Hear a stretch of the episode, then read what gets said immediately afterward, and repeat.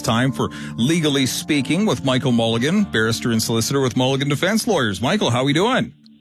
I'm doing great. Always good to be here. Lots of interesting things on the agenda to talk about this week. What's up first? That's for sure. Um, I, I, thought I should just mention at the outset, of course, there's been all the discussion about that uh, bank robbery the other day and yeah. the, uh, a gun battle that ensued.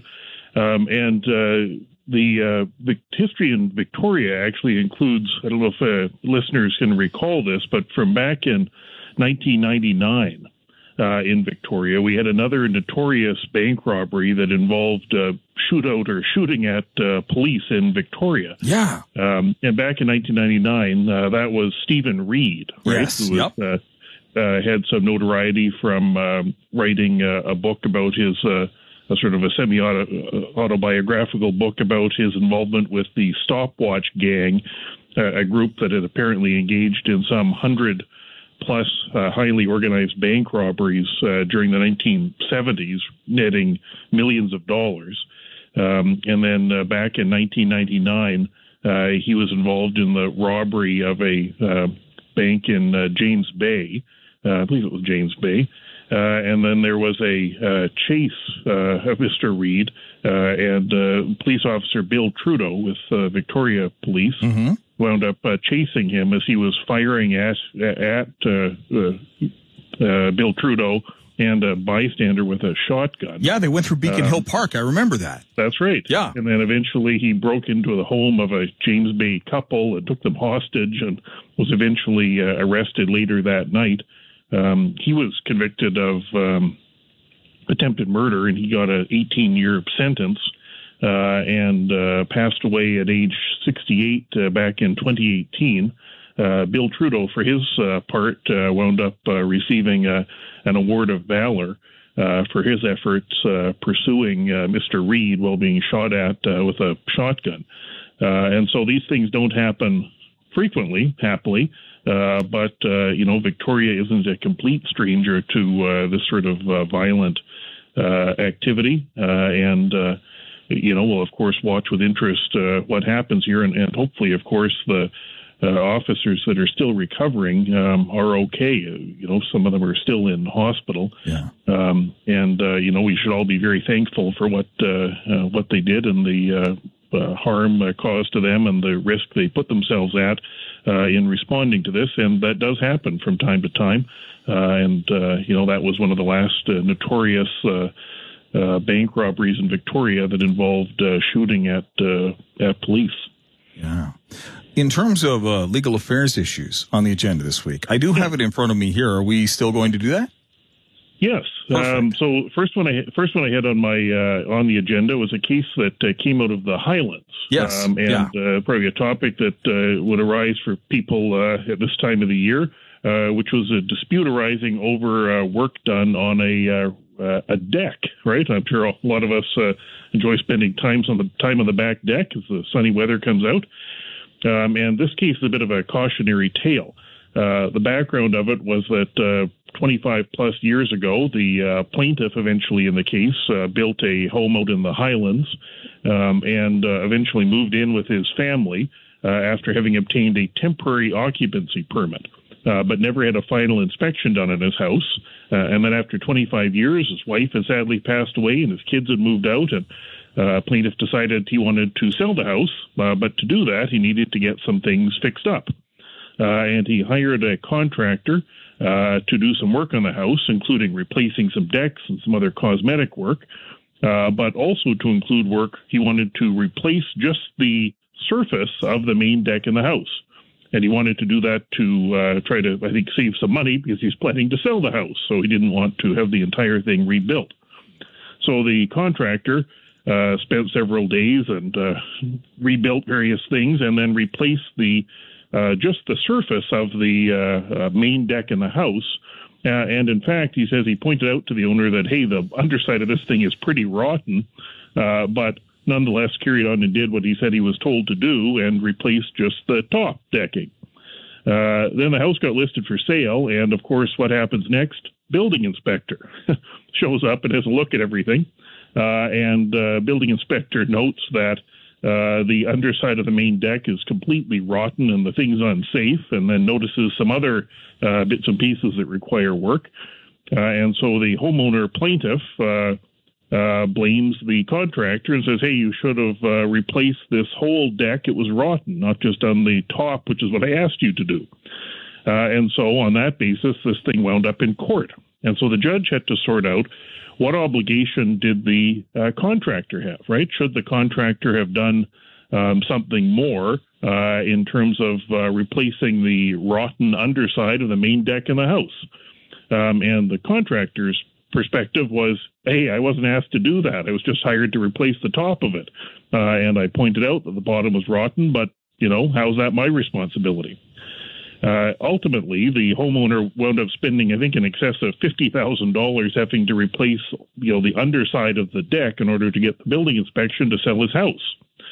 Um, and the judge ultimately, this was interesting, found that even though the homeowner had only asked this contractor to do the top of the deck, the uh, judge found that the contractor did have an obligation uh, to uh, make sure that this person uh, replace the balance of it and not just uh, screwing the top on, uh, the new top onto a bunch of rotten wood underneath. Uh, but uh, at the end of the day, the contractor shouldn't have been shouldn't be responsible for the entire cost of rebuilding the man's deck. Um, but instead, the judge found that the contractor was responsible for uh, the extra work that was required and some of the wasted uh, wood decking that couldn't be salvaged when the uh, bottom was all rebuilt. And so, after a three day trial, the net result is that the uh, homeowner was awarded some $5,000 in Supreme Court um, for uh, some of the work that had to be done to get things up to snuff and for some of the extra work required because the contractor hadn't in- insisted upon redoing the bottom. and so uh, ultimately, I suspect uh, that the cost of hiring a lawyer to spend three days in court arguing about the deck is likely to have cost more than five thousand dollars. Yeah. Uh, and yeah. as a side legal note, if you sue somebody in Supreme Court, right, uh, and you wind up with an award that should have been in small claims court, which is where a five thousand dollar uh, award should have been, presumptively you don't get any costs awarded for you. Hmm. Uh, and so that can make a big difference when you've had to spend or hire a lawyer to spend three days in court arguing about your deck repair. And so takeaways here for people would include first of all, get it in writing, right? So you yeah. don't have a dispute about what was the oral agreement. Second of all, bear in mind if you're somebody who is the contractor, you're being relied upon, right, to some extent for sort of advice and what you're doing. It won't necessarily be a defense that you just say, well, he told me to screw it onto the rotten wood, so off I went, right? Uh, there can be some obligation to do more. Uh, and then uh, finally, bear in mind, uh, you know, think carefully about uh, how much you might get at the end of the day, uh, lest you spend more litigating your deck dispute uh, that probably could have been avoided had you gotten it in writing and so forth, uh, then uh, uh then you might be awarded. So it's the uh, case of the rotten deck, and probably something that many people are contemplating now as the weather looks warm and we'd like a relaxing place to sit and enjoy it. Always good advice. We will take a quick break. Coming up next, legally speaking, we'll continue with Michael Mulligan. Don't go anywhere. All right, we're back on the air here at CFAX 1070. Michael Mulligan with Mulligan Defense Lawyers as we continue. Another example, Michael, of why every person should have a will. Yes, indeed. uh, that is really important advice, and to keep it updated. Um, and uh, this case, uh, which just came out, is from the BC Court of Appeal, just released, and it's an example of the sort of thing which can occur uh, when somebody passes away and doesn't have a proper will. Uh, the background here is that the woman who passed away in 2016 uh, had been uh, married back in the 70s, uh, but got divorced in the 80s. Uh, however, she maintained a good relationship with her uh, ex-spouse. They would, you know, go for meals and spend time together. Um, and then back in 2001, she created what was referred to as a testamentary document, which was a thing that didn't, you know, didn't meet all the requirements of a will, but she was specifying what she wanted to happen to her possessions. Um, and she uh, referred to her ex-husband and said she wanted to give uh, a good share of it to him because they had a good ongoing relationship. Uh, then flash forward a number of years, uh, and the woman had uh, entered into a new relationship uh, back in 2013 uh, until uh, she eventually passed away in 2016. Um, and so, when she passed away, you had this testamentary document from 2001 referencing the ex husband, and then you had the new partner who had been living with her for the preceding three years. and so, both the new partner uh, and the ex-husband from uh, many years ago, with whom she maintained a good relationship, uh, showed up uh, at the uh, respective courthouses and got orders to, in the case of the current partner, administer her estate on the basis that she had died without a will, uh, and on the basis of the ex-husband, hey, I'm the person in charge of this. She was leaving things to me, right? And so off they go in litigation. Um, and at trial, uh, the judge found that the ex-husband uh, didn't ha- have a, uh, a good claim uh, because in uh, several years after the woman had written out this testamentary document saying she wanted to leave things to him, um, she had created another document where she revoked all prior wills and and so forth. And so that was the end of the claim for the ex-husband. But that wasn't the end of the matter uh, because the judge at trial uh, did an analysis of the relationship that the woman had uh, with her new partner. And the way that works is under the Wills, Estates, and Succession Act, WESA. Uh, there's a provision that if somebody is in a marriage like relationship, that's the language used, yeah. with somebody for a period of two, for the two years prior to their passing, uh, then that person would be dealt with as a spouse, right? Yes. And the idea under the Wills, Estates, and Succession Act is that if somebody passes away and they have no will, the starting point is that all of their assets would be transferred to their spouse, right? Sort of the uh, that uh, that act, the Wills, Estates, and Succession Act, I think is, is designed with sort of default outcomes uh, for people's uh, assets where there's no will, right? Sort of a, well, what do we assume they would have wanted, I suppose. Um, and in this case, there was a substantial uh, estate. The, the, woman owned a, a, home in West Vancouver uh, that, after the uh, mortgage, might have been worth something in the order of a million dollars. So mm-hmm. there's a fair bit of money there. Yeah. Uh, and um, so the Wills Succession Act has this default provision goes to the spouse, but if no spouse, then there's sort of a list of down the rung of family members, starting with parents. Uh, and so the judge at the original trial went through this sort of checklist of things to try to determine was this new fellow uh, in a marriage like relationship with the woman who passed away. Hmm. Uh, and there are a whole bunch of things for the judge to think about. So it could be unclear what the outcome should be. And the judge in this case sort of went through with a tick list of things that came from you know previous cases and so on. And the judge had focused on the fact that uh, even though the new person they'd shared a bed together and uh, that uh, you know he'd taken her to hundreds of medical appointments, did the grocery shopping, lived together, had meals together, celebrated events together, all these things that you would expect in a uh, relationship, mm-hmm. uh, that there was uh, little or no conjugal activity hmm. and really focused on that. Hmm. And then sort of weighed up this person's claim and, and sort of the relationship of this person and the friendly ex husband and found that this man, despite all these activities, didn't have a marriage like relationship. The result of that is that the woman's estate would pass to her mother. Uh, the mother, sadly, herself passed away right during that trial. And so the net result is then her estate would have gone to her siblings, right? Yeah. And so none of this may have been what the woman had wanted to have happen to her um, estate, right? Uh, and so the matter then wound up going off to the Court of Appeal, which again is an example of what happens when there's ambiguity and no will and various people who think they might have some entitlement. Um, and the Court of Appeal decision, which just came out, um, looked at how the trial judge had approached that issue of whether there was a marriage like relationship. Mm. Um, and one of the key points that the Court of Appeal made is that judges shouldn't approach it as sort of a, a checklist of factors.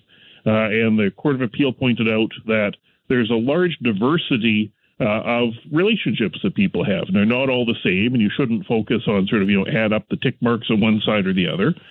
Um, and found that the judge had placed undue weight uh, on conjugal relations and instead um, should have focused uh, on the other things which I mentioned, right? you know, they shared a bed together, they had meals together, they spent, uh, you know, uh, celebrated holidays together. Yes. You know, all the kinds of things you would expect in a relationship, and there just shouldn't have been an undue focus on that one element of it. Um, and so the Court of Appeal reversed the decision that the trial judge had come to uh, and found that indeed, and the key there, the other key was that the Court of Appeal said, look, you're supposed to look at that two years prior to the person's passing. It's not a matter of trying to analyze what was going on six years ago or, you know, was there, what was the relationship like with the ex-husband and how did that compare, right? It's yeah. focusing on that period of time. And here, the relationship with the new partner had been um, from 2013 until 2016 when she passed away. And so found that, yes, indeed, this was a marriage like relationship. And the result is that because there is no other valid will, uh, her partner at the time of her passing should receive uh, her estate. Um, and so I, I, think that's a, a, good and fair outcome and probably in line with what uh, she would have wanted. But bear in mind, this poor person passed away in 2016, and here we are sitting in 2022, and we finally have a decision out of the Court of Appeal. Uh, and boy, there could have been a lot of time, litigation, heartache, and uncertainty avoided um, had she created a will. Uh, and so the real takeaway for anyone listening, right, is just think about all the people involved and make sure that, um, you know, if you take the time to prepare a will, you may uh, save lots of strife and uncertainty and litigation.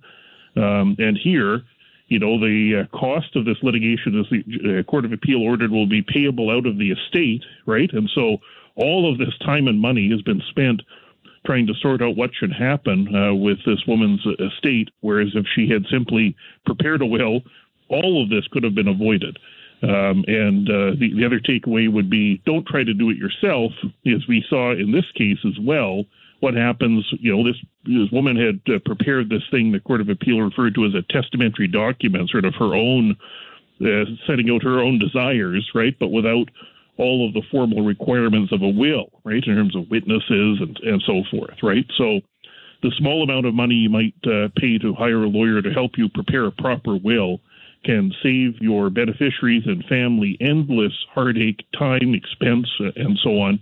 Uh, and I would just li- uh, urge anyone who's listening who hasn't done that uh, to consider doing it sooner rather than later to avoid just this kind of thing and to make sure that your wishes are uh, honored and you don't have family members and ex-husbands and brothers and sisters and everyone uh, fighting over uh, your estate that may not be what you wanted uh, and the end result may not have been what you intended. And so uh, please get that done. Uh, you'll save a lot of people a lot of grief.